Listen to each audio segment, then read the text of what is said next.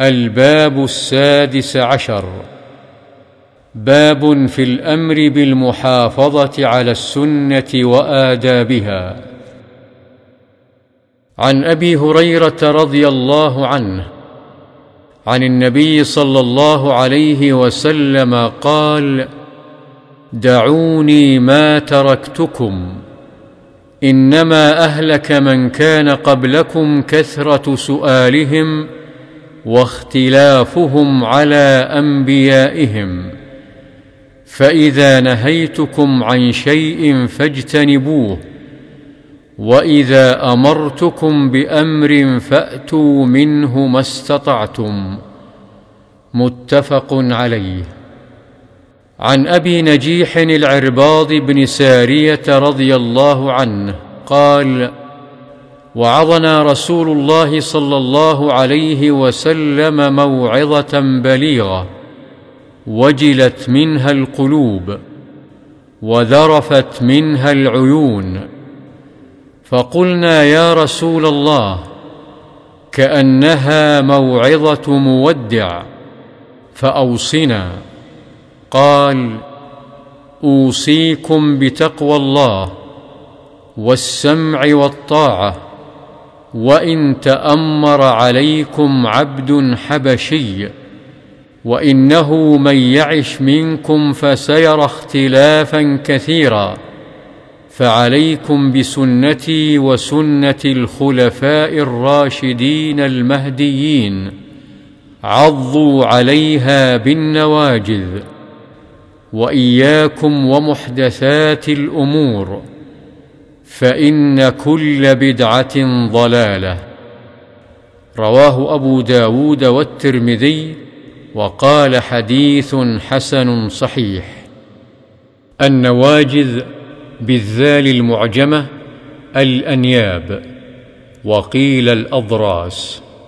عن أبي هريرة رضي الله عنه أن رسول الله صلى الله عليه وسلم قال كل أمتي يدخلون الجنة إلا من أبى. قيل ومن يأبى يا رسول الله؟ قال من أطاعني دخل الجنة ومن عصاني فقد أبى. رواه البخاري. عن أبي مسلم وقيل أبي إياس سلمة بن عمرو بن الأكوع رضي الله عنه أن رجلا أكل عند رسول الله صلى الله عليه وسلم بشماله فقال كل بيمينك. قال لا أستطيع. قال لا استطعت ما منعه إلا الكبر.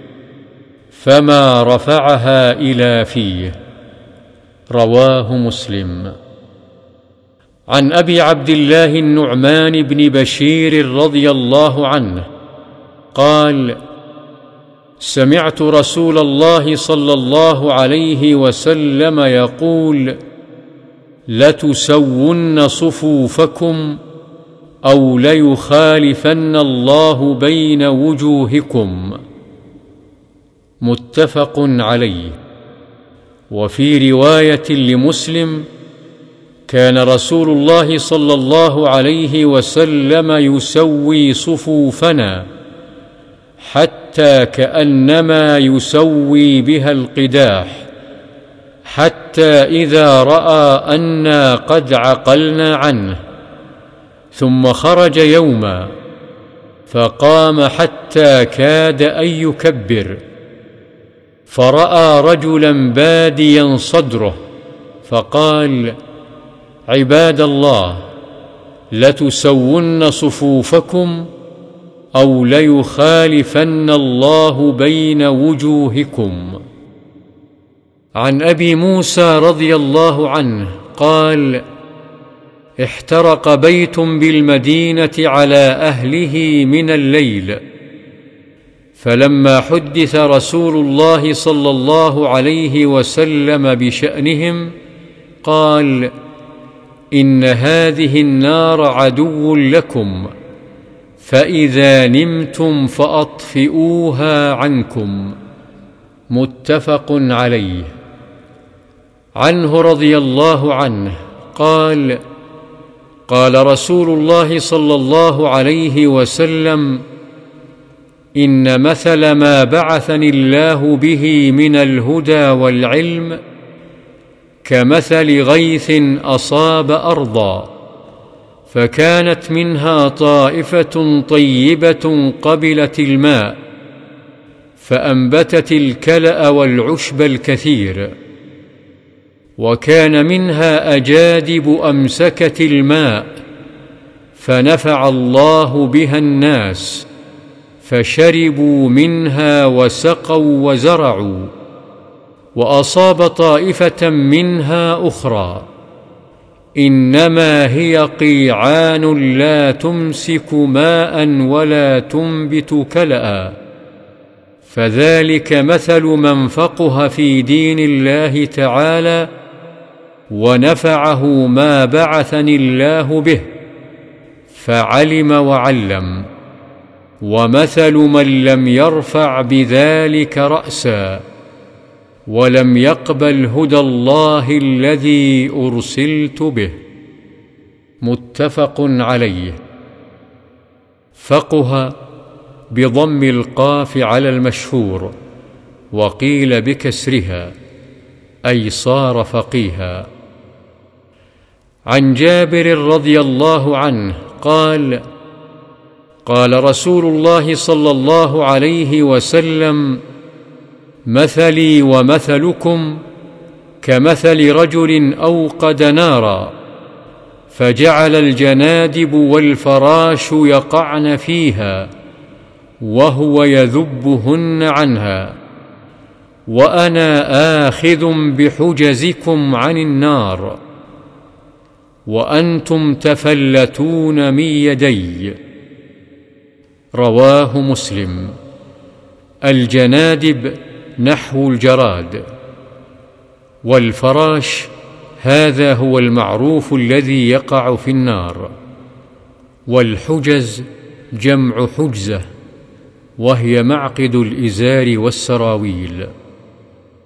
عنه رضي الله عنه أن رسول الله صلى الله عليه وسلم أمر بلعق الأصابع والصحفة وقال إنكم لا تدرون في أيها البركة رواه مسلم وفي رواية له إذا وقعت لقمة أحدكم فليأخذها فليمط ما كان بها من أذى وليأكلها ولا يدعها للشيطان ولا يمسح يده بالمنديل حتى يلعق أصابعه فإنه لا يدري في أي طعامه البركة.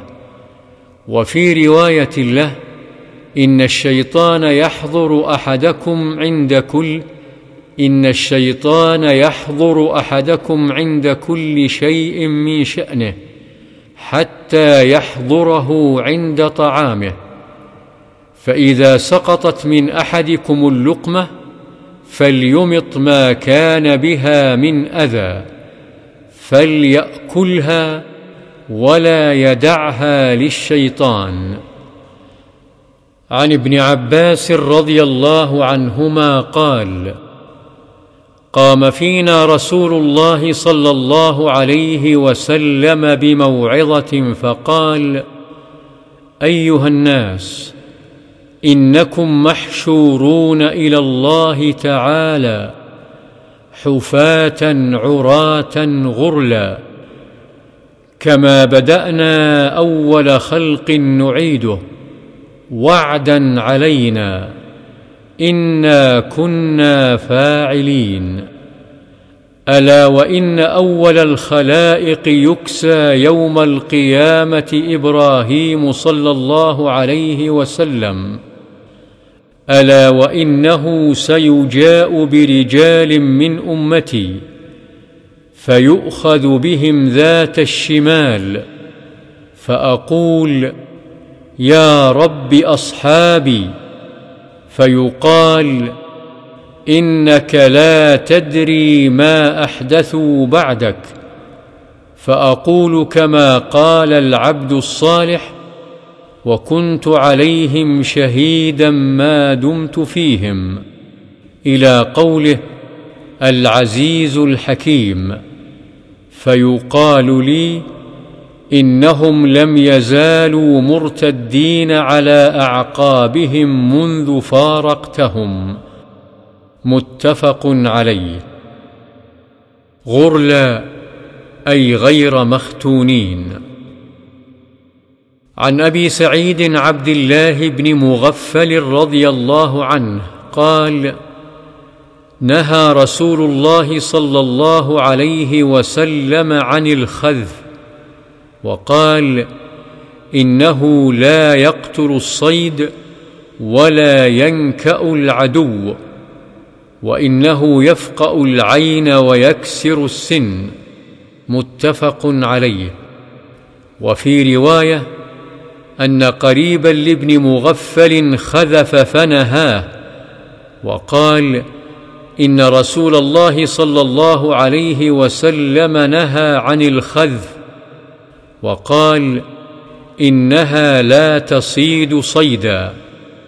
ثم عاد فقال أحدثك أن رسول الله صلى الله عليه وسلم نهى عنه ثم عدت تخذف لا أكلمك أبدا. وعن عابس بن ربيعة قال رأيت عمر بن الخطاب رضي الله عنه يقبل الحجر يعني الأسود ويقول إني أعلم أنك حجر ما تنفع ولا تضر ولولا أني رأيت رسول الله صلى الله عليه وسلم يقبلك ما قبلتك. متفق عليه.